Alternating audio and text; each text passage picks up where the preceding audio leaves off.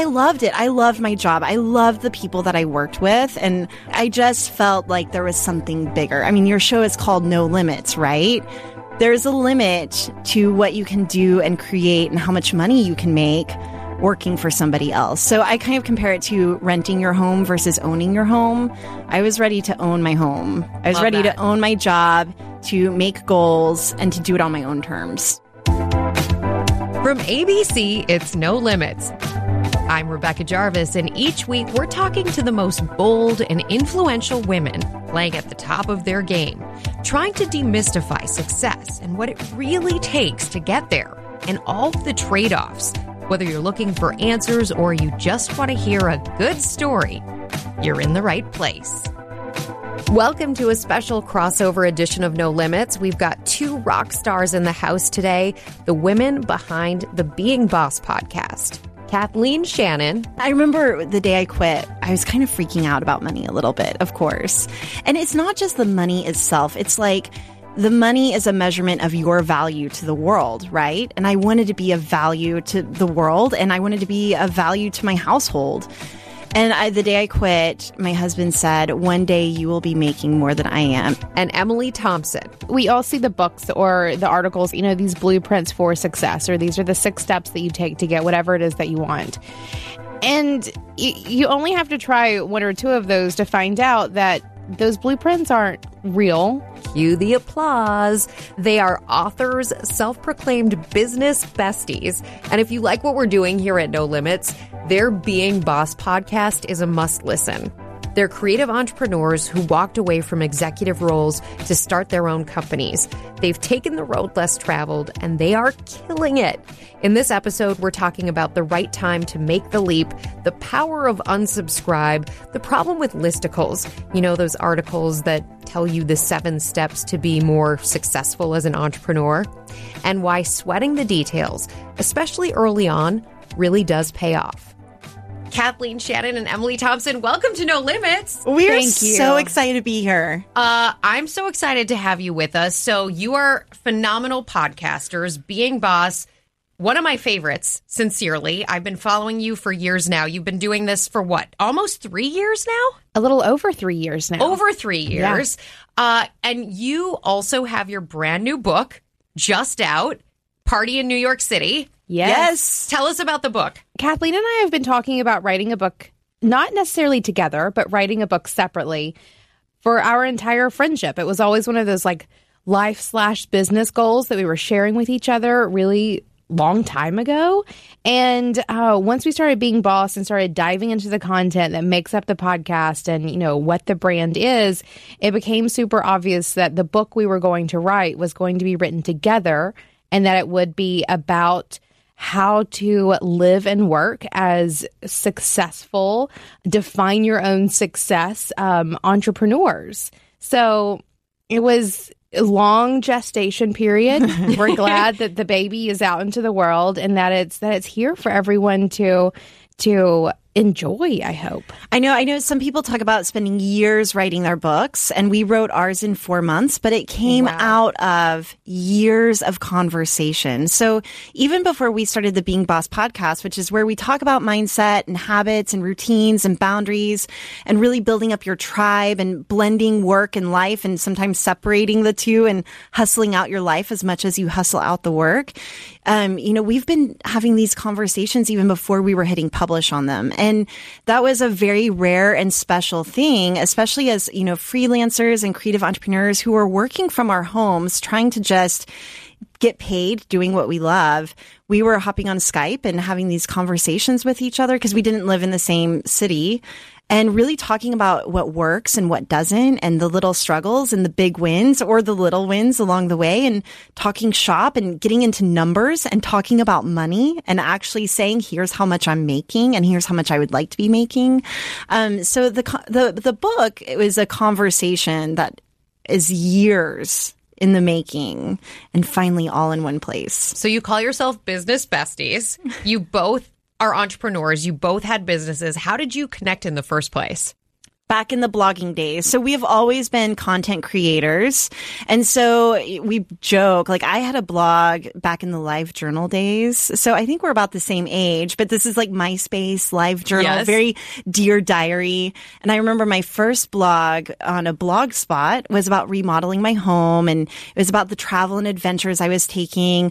And then my biggest adventure was quitting my day job and working for myself. I don't come from an entrepreneurial family.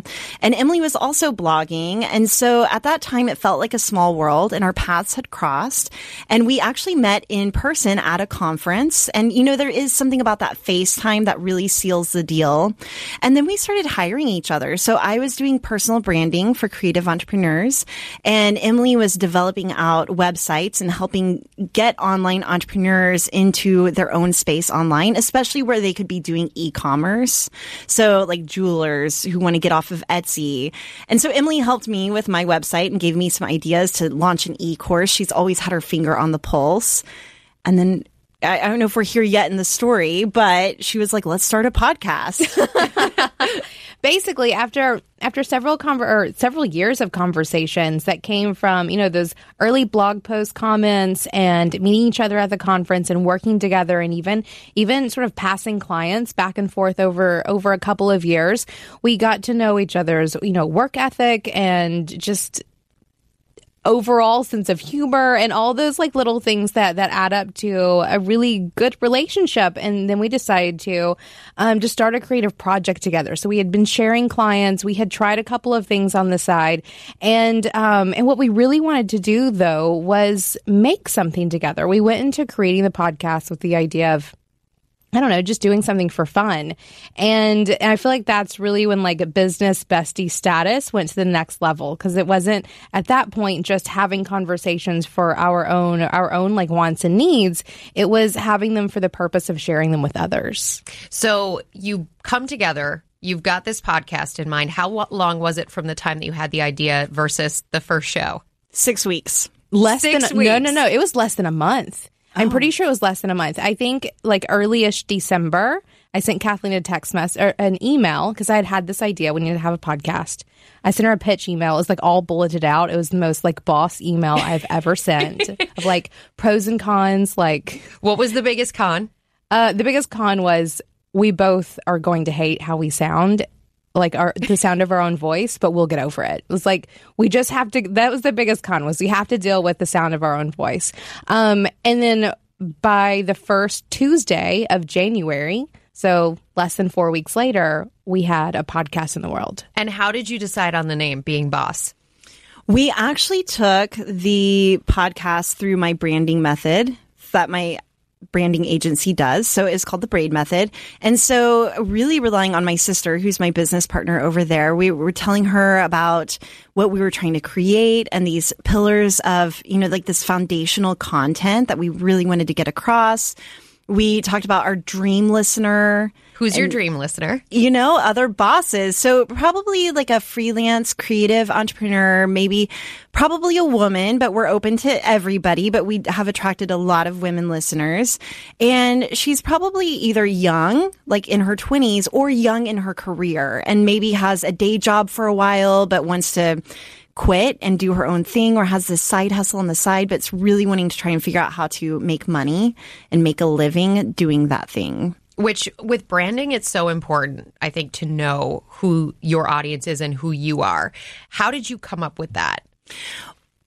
Well, it's we were almost the Emily and Kathleen show. That was almost the name of the podcast, but that's before we really got clear on who the audience was.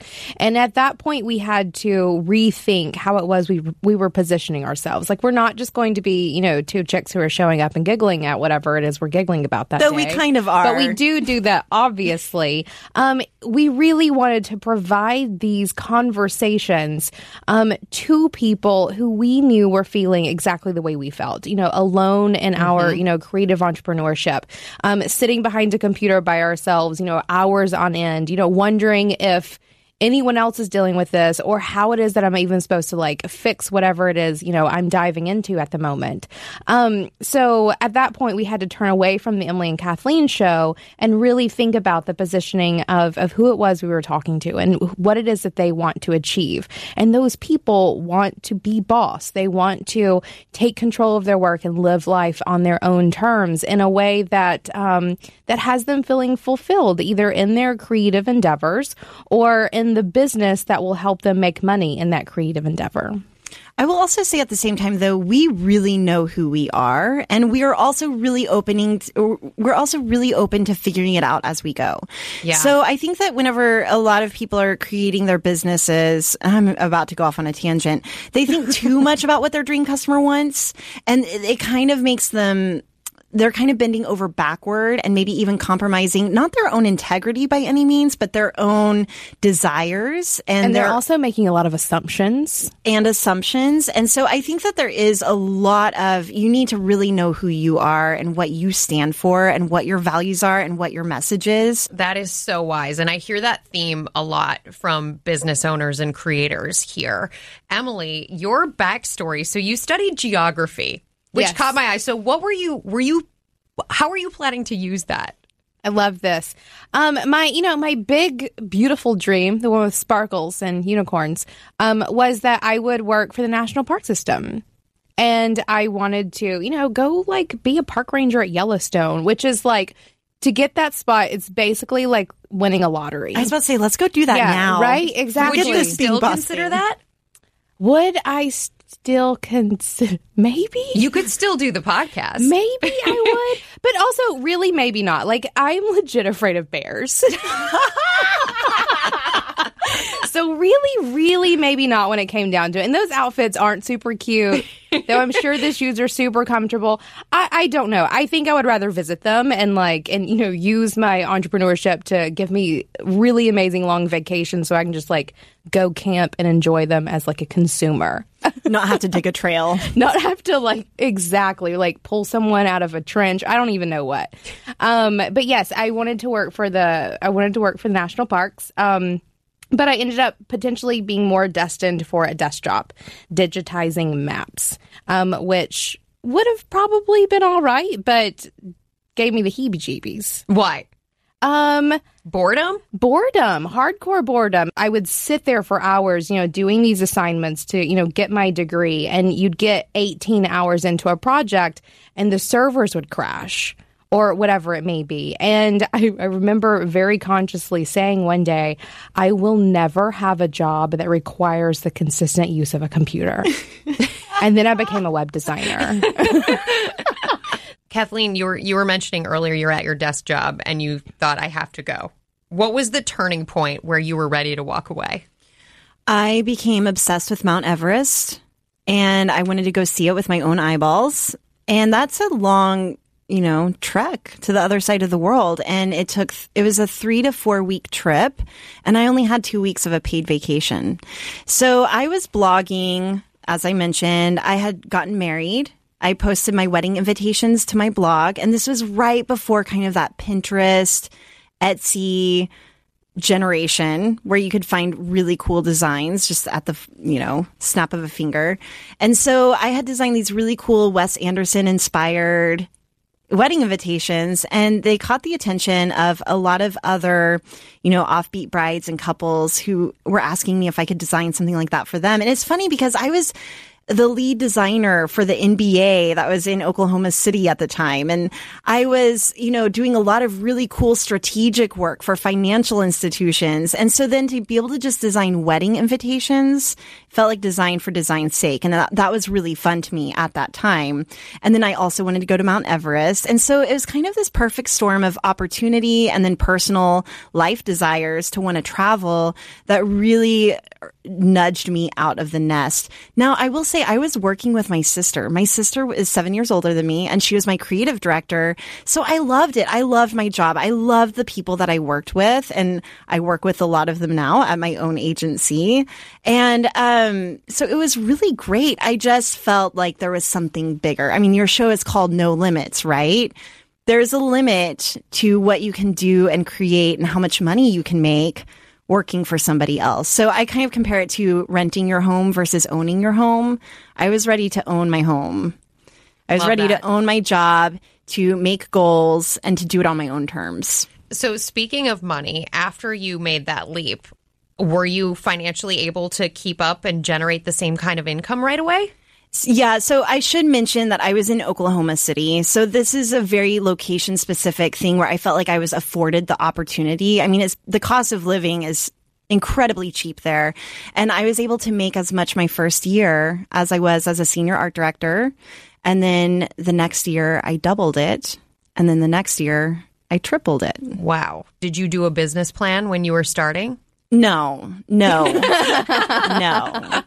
So we were just interviewing you for our podcast and we were talking about having the support of a partner and how incredibly important that is. And my husband definitely made it so that financially, but even more than financially, more like emotionally and energetically, I had so much support in quitting my job and we knew that we could pay the bills on his one income and sometimes I'm embarrassed to say that because I want to be so independent and to be able to say, I could do this on my own. And that's why I love having a business partner like Emily because she is the breadwinner. She is, she's always been pulling in the money for her family. So I know that I could do it on my own, but I also really, one of my values and something I crave is security. And so it really did help me take that leap. Um, but yeah, and I remember the day I quit, my I was kind of freaking out about money a little bit, of course. And it's not just the money itself. It's like the money is a measurement of your value to the world, right? And I wanted to be of value to the world and I wanted to be of value to my household. And I, the day I quit, my husband said, one day you will be making more than I am. And he's an electronics software engineer. And then one day that happened and we high fived each other. So, Emily, you have a theme for every year. I do. What's this year's theme? This year it's peace.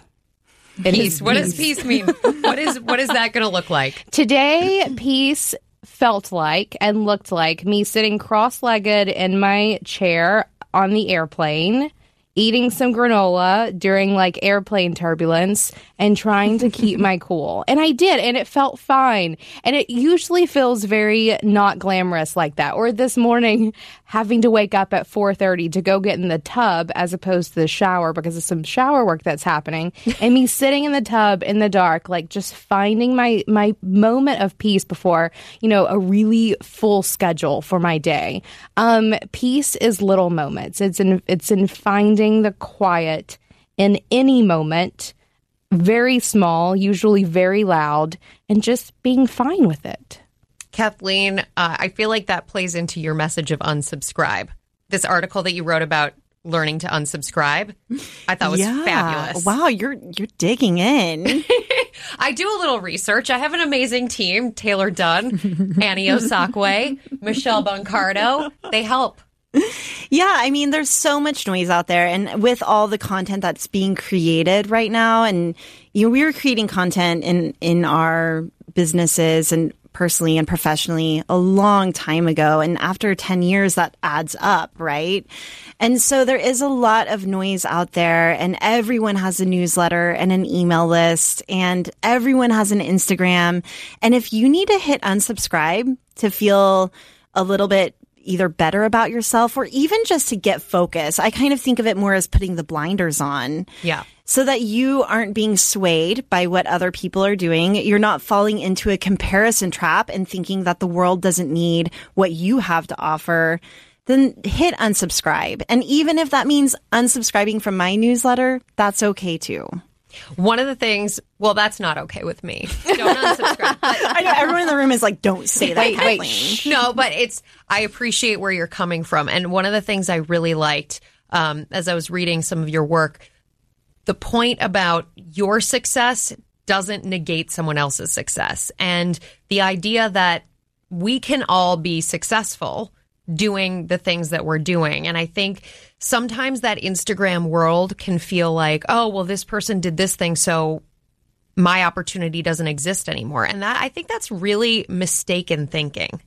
Yeah, you know, it's funny because I think that even five, ten years ago, I could be sitting in this room being like, why am I not Rebecca Jarvis? What's wrong with me? Right? Like thinking, this is so cool. What an amazing setup. And instead, we can sit here and be inspired and say, wow, we need a studio space like this for being boss. And for me, it's about surrounding myself with people who are going to inspire me and make me want to be the better version of myself as a mom, as a boss, as all the things, right?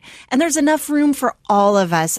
All of us are creating things that will resonate with our dream customer or our friends or our, you know, whoever we're making things for. It will resonate in different ways. And it's so incredibly important. I would rather have, you know, 300 people looking at my work and really be impacted by it than millions who are just reading, I don't know, like a listicle or something. Mm-hmm. You know what I mean? Like I want my work to be meaningful and impactful. Well, the admiration is absolutely mutual. And one thing, part of where my admiration comes from is I, I, said it when we were doing the podcast for Being Boss, which, by the way, listeners, you should absolutely go take a listen to the Being Boss podcast if you're not familiar with it yet, because it's a great, great thing. And I just did an interview with Kathleen and Emily that I really enjoyed. You guys are great interviewers.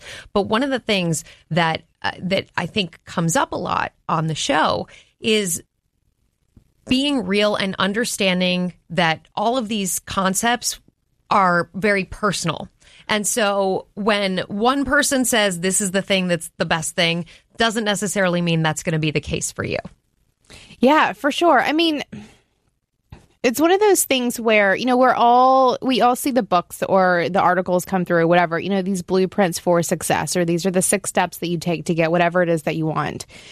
And you only have to try one or two of those to find out that those blueprints aren't real and that you know you may get to your six figures or whatever but it's not going to super make you happy. There is a requirement that you are consistently looking at yourself and what it is that you desire and how it is that you define success and you take the steps that you need to take on your path to get there and it will never look like anyone else's path. And if it does, you're not going where you're supposed to be going. You're going where someone else is going. And I think that's that's a really even important piece of that puzzle where, you know, your success isn't going to take away from someone else's because everyone's path is different. We're not all heading to the exact same place. And the faster you can wrap your head around that and, you know, reframe this idea of jealousy into inspiration or whatever it may be, the faster you're going to be going down the path that you want to be, happily getting to a place that is your ultimate happiness.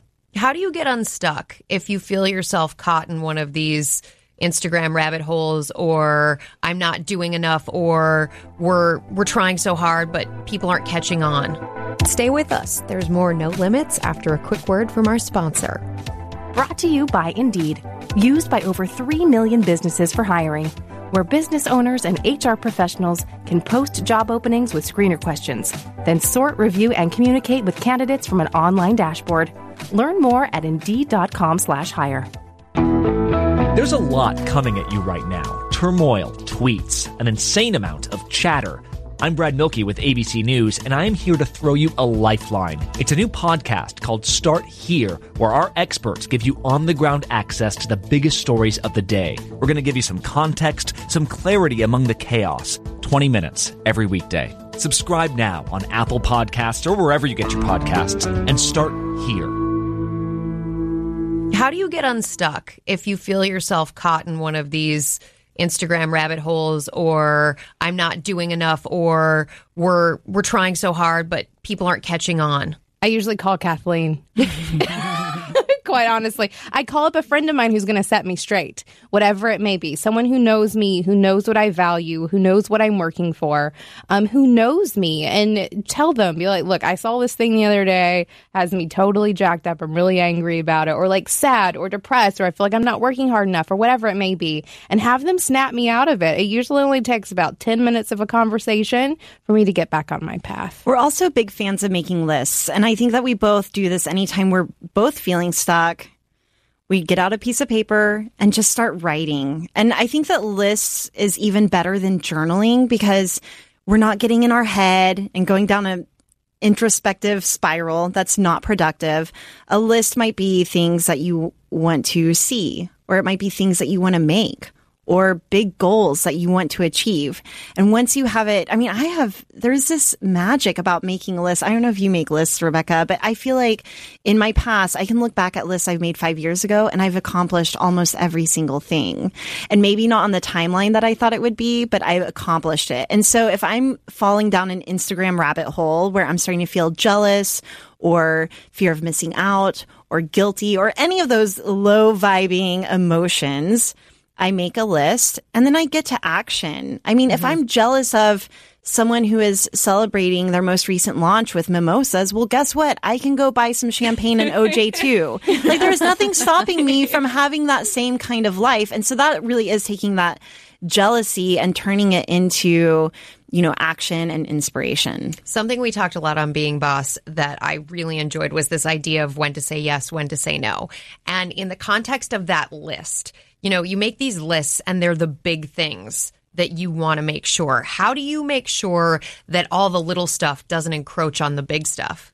I think that's such a good question. And for me, I don't, I have to say, like, I don't actively think about it. I think it's about getting clear on the list and then pairing that with getting clear on my values and intentions. And we were talking on the other show, on our show about, you know, the overuse of the word authenticity. And I agree, it's used a lot, but it's a good word. Agreed. And I think it's something that we are all really craving is just being who you are 100% of the time. And so I am always filtering everything that I do, the little steps along the way through that lens of my values. Is this going to help me be who I am and become who I want to be? And is this going to help the audience that I serve be more of who they are? And trust that the little decisions you know, being filtered through those values and intentions one step at a time are eventually going to get to the big list goals. And I've also found over time that I can't really muscle my way through those big list items. Now, I've I've certainly done that.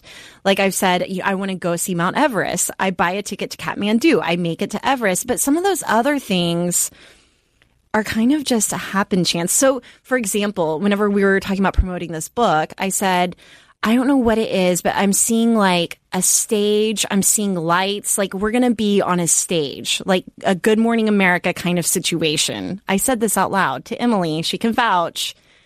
And now here we are with you. And that, that was just an email that landed in our inbox, right? So That's I feel awesome. like there's this kind of this manifestation secret kind of thing that happens with list making as well.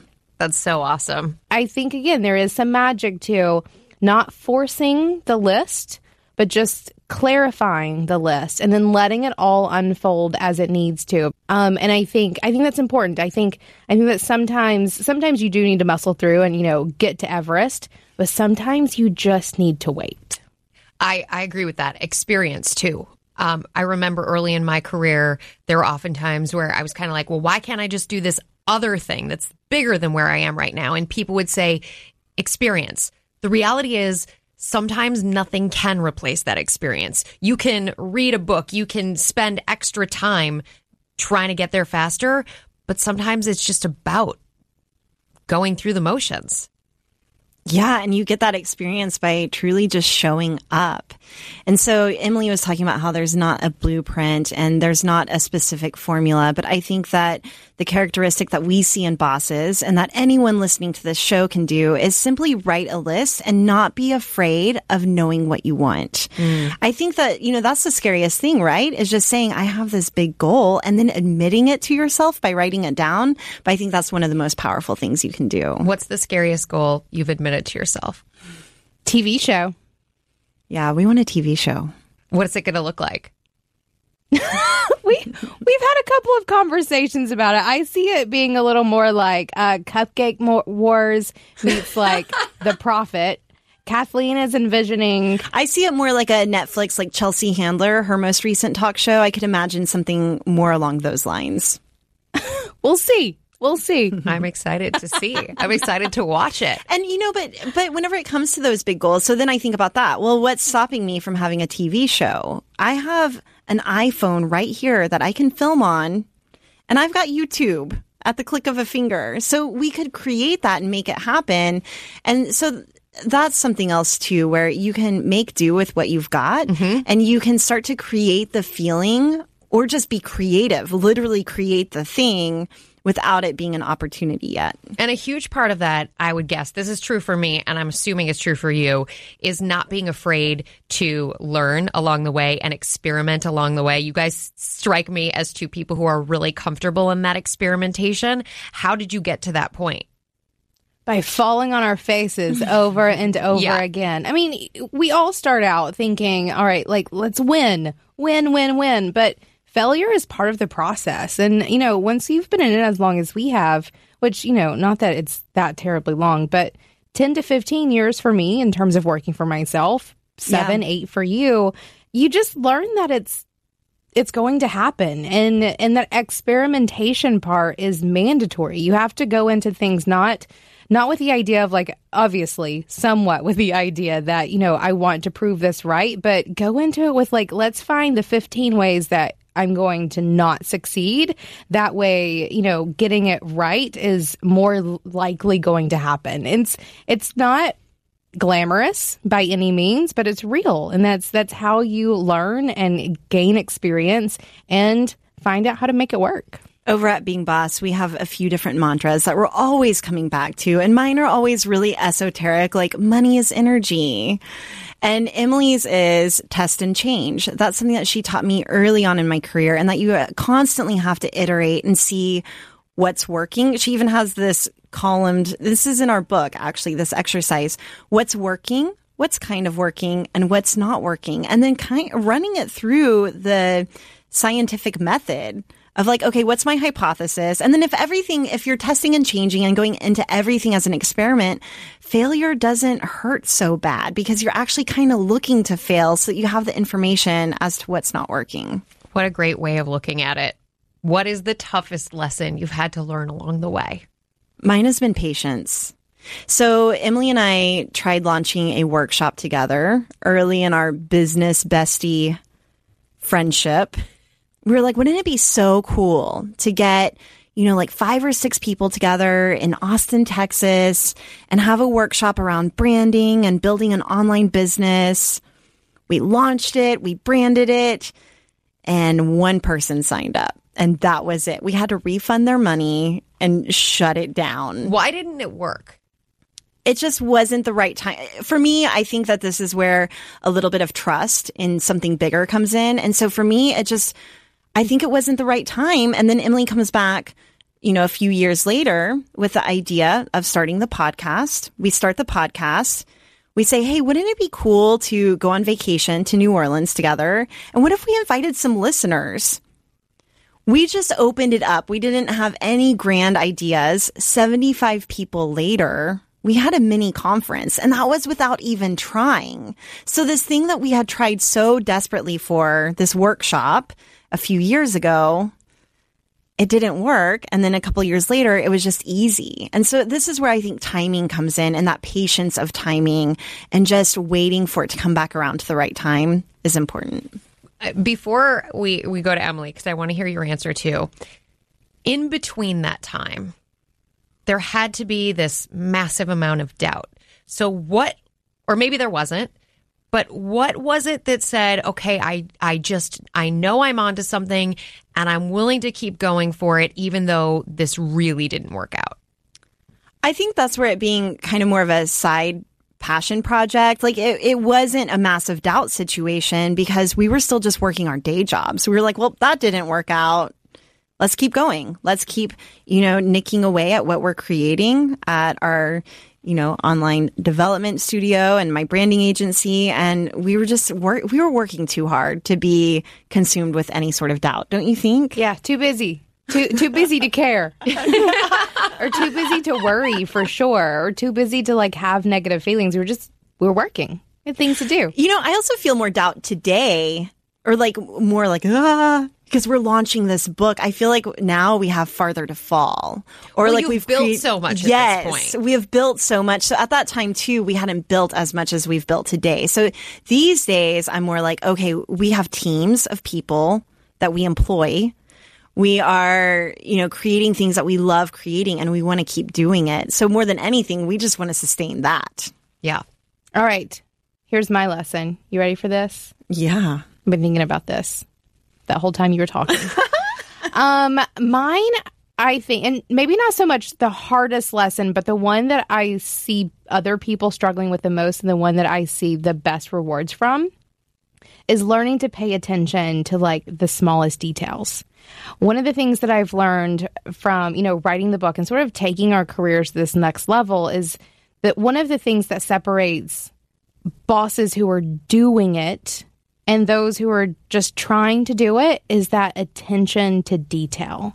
It's about knowing those broad strokes, but uh, being able to break it down into the smallest things um, and making them either look great or you're delivering great products to your customer. You're remembering to put the right things in your signature. I mean, it's it's very like big and all encompassing, but I think that if you want to be great at something, you have to know and like hold those details of everything and really like give it that final finesse before sending it out into the world. And not to say that that should keep anyone from, you know, publishing the thing or launching the thing, but once you take that step, you have to dig back into the details over and over and over again. And and I do I know that it's that it's that consistent refining of whatever it is that you're making or creating or putting out into the world or, you know, how it is that you do your dishes or whatever it may be. It's it's the attention to detail that will set you above everyone else. Um, and that one for some is super hard to learn. For me has definitely been a process. Whenever I look back at some of the first websites that I created versus, you know, the last website that I created, the difference is in the details. How do you balance wanting to get out there and do your thing with being a perfectionist around the details? Right. I'm all for I it's funny, I ride this really fantastic seesaw with details and perfection and launching before you're ready. I have no problem sending things out into the world that are kind of maybe a little crappy. Like if if because it's that getting it out and knowing that people's eyes are on it that's going to bring me back in to, To refine it. to refine it for sure and if you're just sitting back there refining it like you're not it's not doing any good like it hasn't done anything yet. It almost doesn't even warrant your attention yet. You have to you have to publish it. You have to send it out into the world whatever it may be um, before you come back and tweak those details. I obviously have like a standard for that like that awful rough draft that goes out into the world. Um, but I certainly don't struggle with really hardcore perfectionism. Question we ask everyone on the show worst advice you've received along the way? Okay, I think that's some of the worst advice, or maybe even the thing that I see creative entrepreneurs do before they really get out and into their business, like into the grind of their business, is feeling like they have to spend money to make money. And you hear that all the time. You've got to spend money to make money. And I think in some cases that's true, like whenever you get to a point that you're scaling. But I think that whenever you are first starting out, you just need to make some money. And so one of my mantras is just make a hundred dollars today. And I feel like um, that can really get you into the flow and and make you really creative about getting that one customer or selling that one piece of jewelry or whatever it is that you're doing. You just need to get one out there to start off with. You don't need to have beautiful branding. You don't even need to have a website yet. You don't need to hire a publicist. You just need to get that one client. And so that's a mistake or, you know, a piece of advice that I see people falling down and it gets them in debt sometimes they're branding out something and spending $30,000 on an entire branding package for, for a career that they realize they don't even like once it's launched. So I would say, you know, on the flip side of you have to spend money to make money is just get that one client or sell that one thing and think about just making a hundred dollar deal today. It doesn't have to be six figures. It doesn't have to be seven figures. Just get out there and do it. So, to the skeptic who says, okay, Kathleen, you know, you make it sound simple, but like a hundred dollars today is not the easiest thing. What on your days where you were trying to hustle and figure it out, what did you do? How did you make that hundred dollar sale? Okay. I think you've learned by now that I'm a little woo woo. I like some magic. And so I had a mentor tell me you have to make space for what you want. So I had just launched my business and I'm a designer. So I was able to create my own brand. And this was seven years ago. Beautiful website, a few blog posts in the can, big launch party. And then it felt like crickets chirping, right? Like, where are the clients? So my mentor told me, you have to make space for them. And I looked around my office. I was like, I've got space. There's space. And he goes, no, you have to, you have to get out a poster board and draw some lines on it. And I had this huge chalkboard wall in my office and I drew 10 blank spaces on it. And then I drew like a magnet with hearts around it that represented my clients. Within a week, I had filled up those spaces. So obviously I did the work and I put the attention on launching this thing. Um, and the, that, that visual goal setting and making space, I think it's equal parts magic and equal parts putting your attention on a goal and making it visual. So I would come into my office, see those blank spaces, and I would send out some emails. I would call some contacts. I would write some blog posts. I would show up and put myself out there in order to reach those goals. So that's what it looked like for me. Perfect. Love that, Kathleen. Yeah. I was there for those days. It was good. so I think I think some of the worst advice I remember hearing this a little bit. I've always been a little too headstrong for people to really give me advice. They're like, we know she's not going to take it. Um, but I hear this from people a lot, and this is the idea that you have to one either go along the career path that you got your education in, or that once you choose your career path, like that's it forever. And I, that's so wrong. And so and not like sad if you're doing it. You're not sad for sure. But but for so many of us you know college is just part of the path. And it's only like college is four, five, six, seven, eight, nine years, depending. Um, such a small part of your life, and you're not destined to, you know, choose the next 60, 70 years of your life based on a decision you make when you're 18.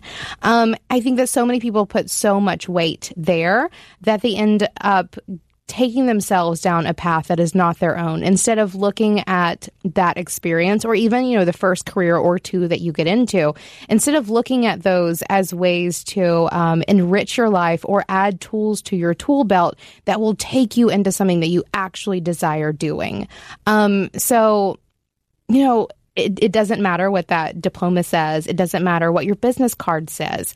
If there is something that you want to be doing or creating in the world, those credentials don't mean that you can't. I love that. And yeah. it also doesn't mean that you have to stop learning after college. I think that's probably something that we all have in common. And certainly your listeners, if you are listening to podcasts, you are a student of life. You just want to soak it all up, right? And you can keep learning along the way.